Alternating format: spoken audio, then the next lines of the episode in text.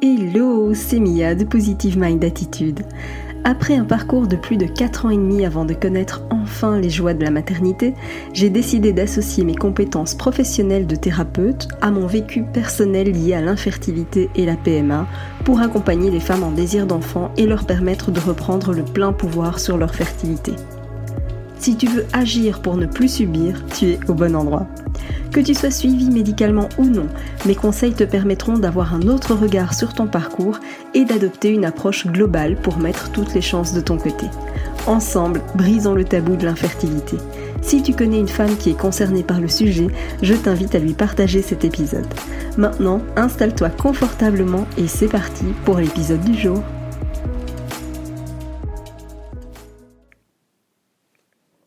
L'hyperstimulation. Voilà un sujet qu'on va aborder aujourd'hui euh, pour plein de raisons.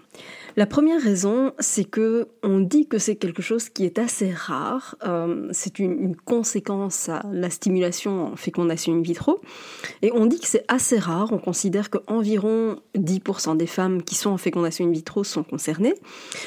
Mais j'ai quand même l'impression que c'est pas aussi rare que ça, et vraiment, je m'interroge quand même sur euh, les chiffres qui ont été recensés. Est-ce que tout est bien répertorié sur le sujet? Quel est le degré qu'on prend en compte pour vraiment euh, répertorier ces chiffres-là? Je ne sais pas, mais en tout cas, je m'interroge. D'ailleurs, à titre personnel, l'hyperstimulation, c'est quelque chose que j'ai vécu, et c'est quelque chose que j'ai vraiment, vraiment, vraiment très mal vécu. Pourquoi? Euh, Déjà parce que je pense que la réponse qui a été faite par mon gynéco n'a pas arrangé les choses. Alors quand je dis mon gynéco, non, c'est pas mon gynécologue, mais c'était le gynécologue du centre PMA.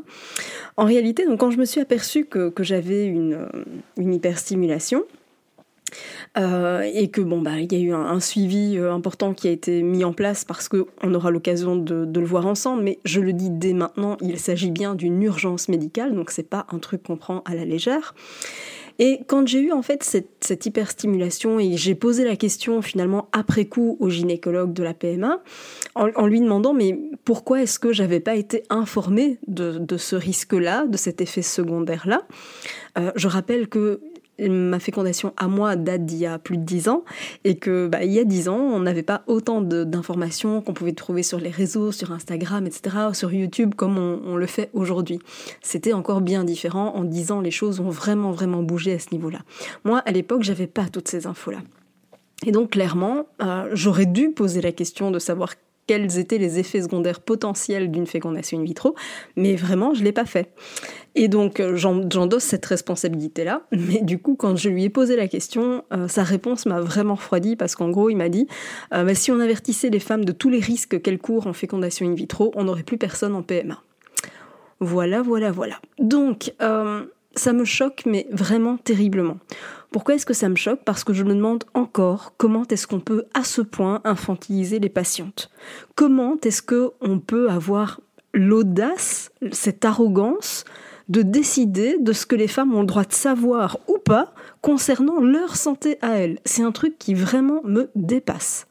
Ne pas savoir augmente, mais alors considérablement, le risque d'une prise en charge qui va être tardive et qui va du coup augmenter les risques de complications.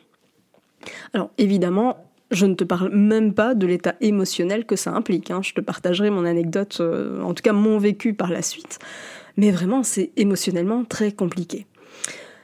Alors, une fois qu'on est passé par euh, toutes ces émotions, hein, la peur, la panique, parce que parce qu'en fait tu, ne sais pas ce qui t'arrive, donc tu es en plein dans, la peur, tu, constates un ventre qui, gonfle presque à vue d'œil, euh, qui te fait un mal de chien, tu ne sais pas te tenir droite. On va détailler les symptômes juste après, mais voilà, en tout cas en ce qui me concerne, je savais plus me tenir droite, j'avais un ventre hyper gonflé, et donc tu peux imaginer la peur que tu ressens à ce moment-là la panique aussi que ça peut engendrer parce que tu vois que l'état s'empire de d'heure en heure.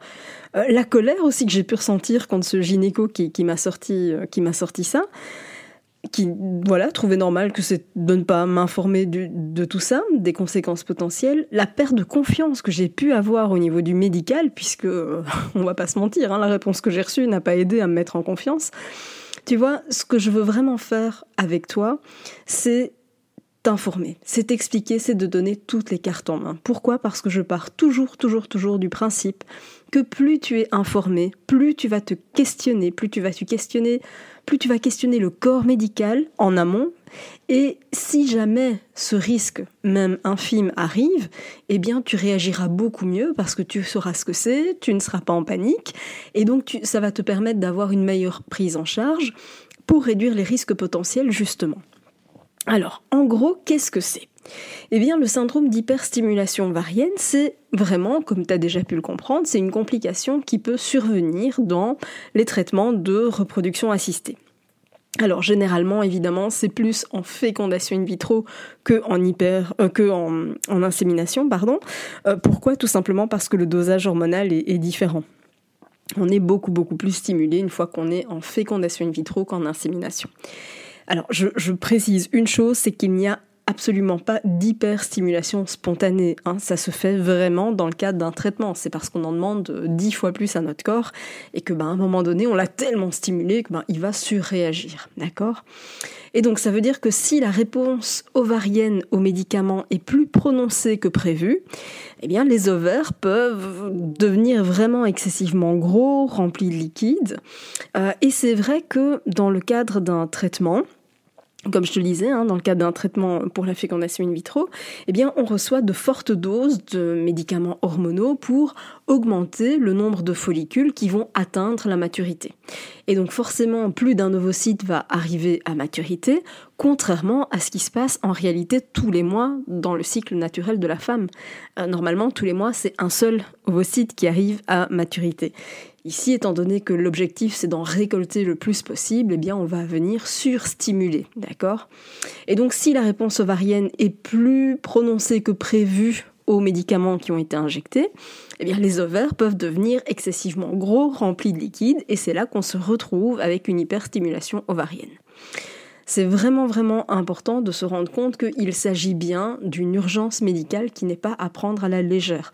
Je reçois des fois trop de messages via les réseaux sociaux ou même par mail euh, de personnes qui me suivent de loin, de près c'est même d'ailleurs souvent des personnes qui me suivent de loin, parce que celles qui me suivent de près sont informées, euh, mais celles qui, me suivent de loin, qui me suivent comme ça sur les réseaux sociaux, sur YouTube, etc., euh, m'envoient des messages parce qu'en gros, elles savent pas quoi faire, elles savent pas si c'est normal.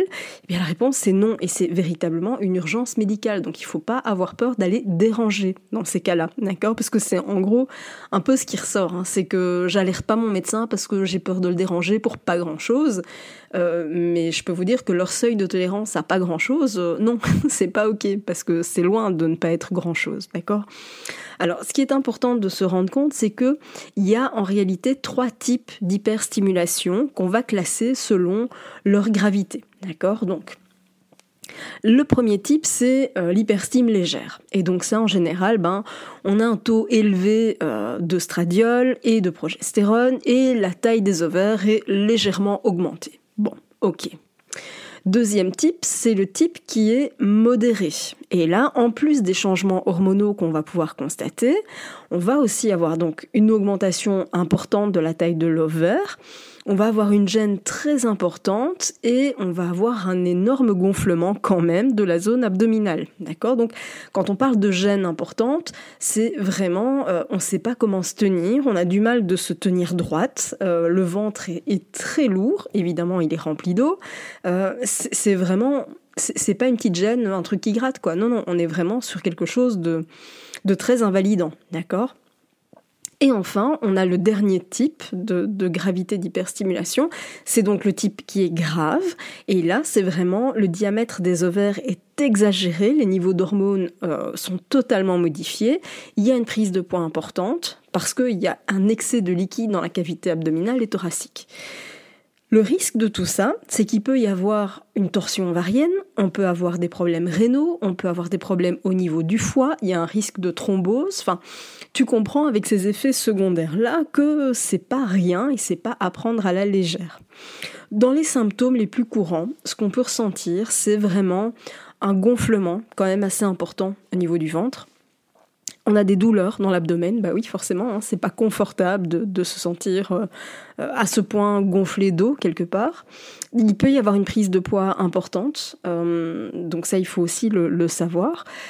il peut y avoir des nausées, des vomissements, diarrhée, etc. Tu vois, donc c'est vraiment quelque chose qui te met, c'est plus qu'une gêne, hein, on est bien d'accord que c'est une situation qui est invalidante.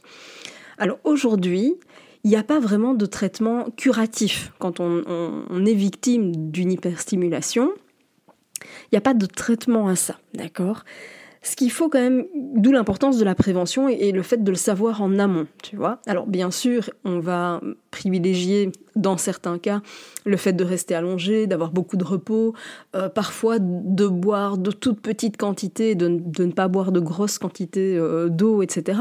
Chaque traitement va être plus ou moins adapté, mais voilà, quand je dis traitement, il n'y en a pas énormément. C'est plus des conseils adaptés au cas par cas, euh, bien que dans certains cas, une hospitalisation peut être nécessaire. D'accord? Donc ça arrive quand même assez fréquemment dans les cas d'hyperstimulation importante euh, qu'on garde la personne en observation. D'accord? Donc encore une fois, c'est pas quelque chose qui est à prendre à la légère, même si le risque est faible, parce qu'encore une fois, ça concernerait approximativement 10% des cas, mais quand même, quand c'est toi, c'est 100% toi. D'où l'importance de le savoir. Alors quand même, il y a des facteurs de risque euh, qui peuvent laisser présager qu'une hyperstimulation va avoir lieu.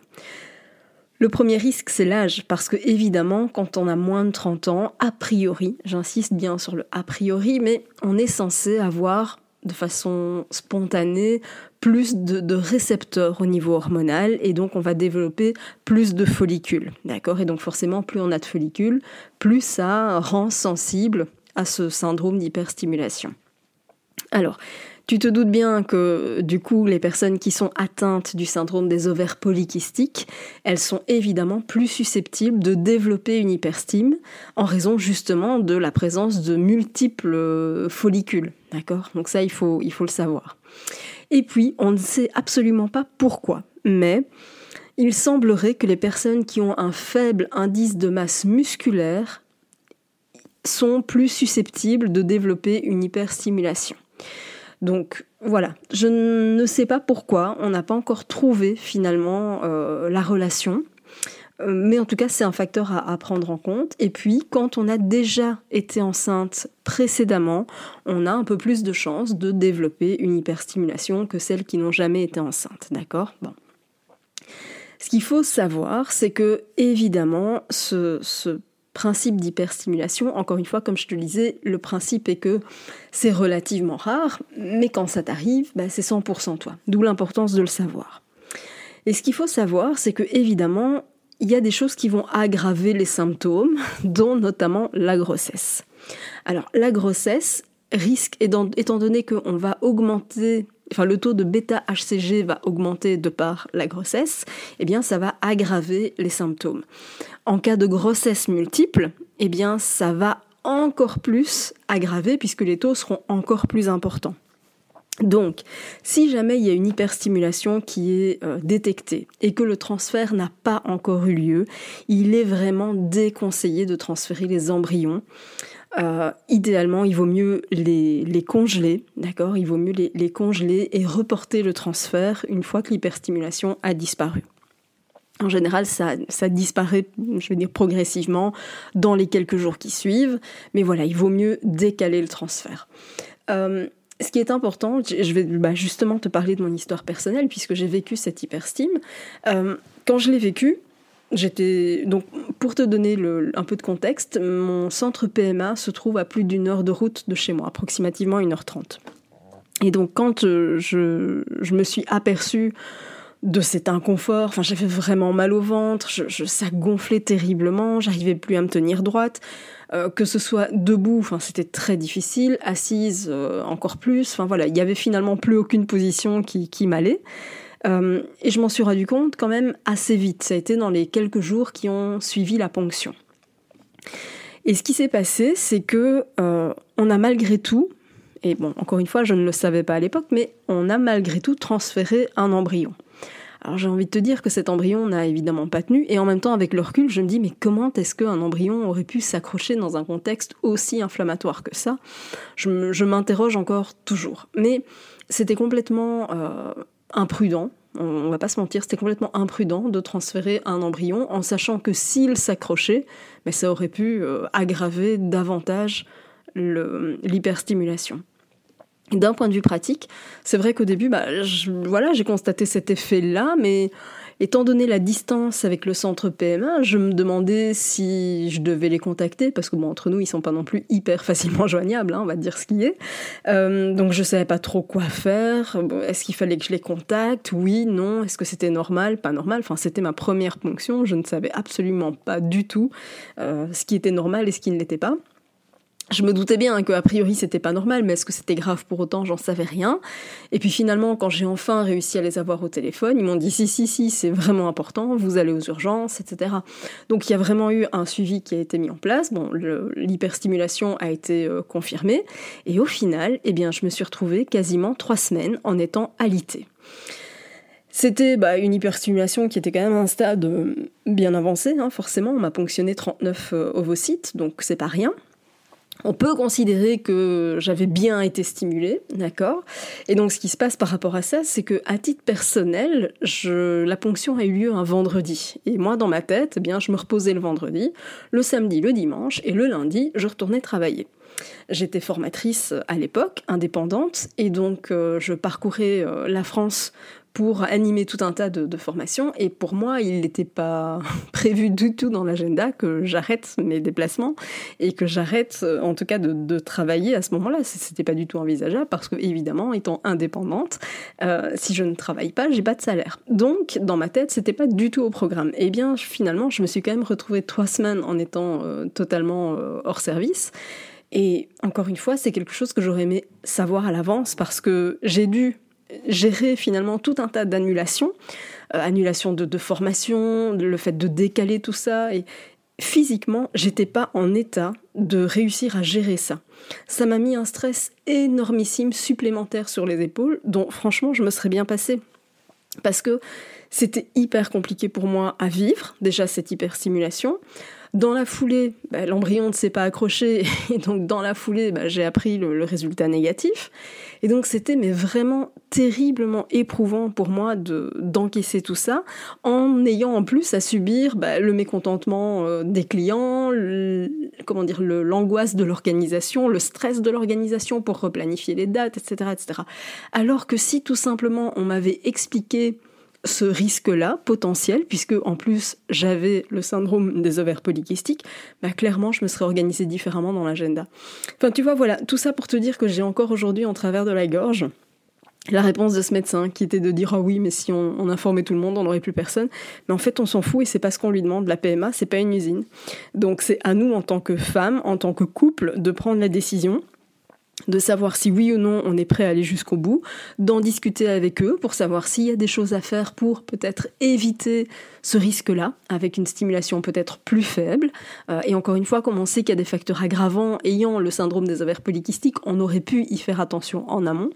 Enfin voilà, tu vois, tout ça pour te dire que quand on est actrice, qu'on pose des questions, qu'on s'informe, eh bien ça change tout parce qu'on peut s'épargner non seulement un risque vraiment on ne peut plus important en termes médicaux, euh, mais aussi finalement toute une, gestion de, stress vraiment inutile parce que c'était pas nécessaire. Encore une fois, si je l'avais su en amont, eh bien je me serais organisée totalement différemment.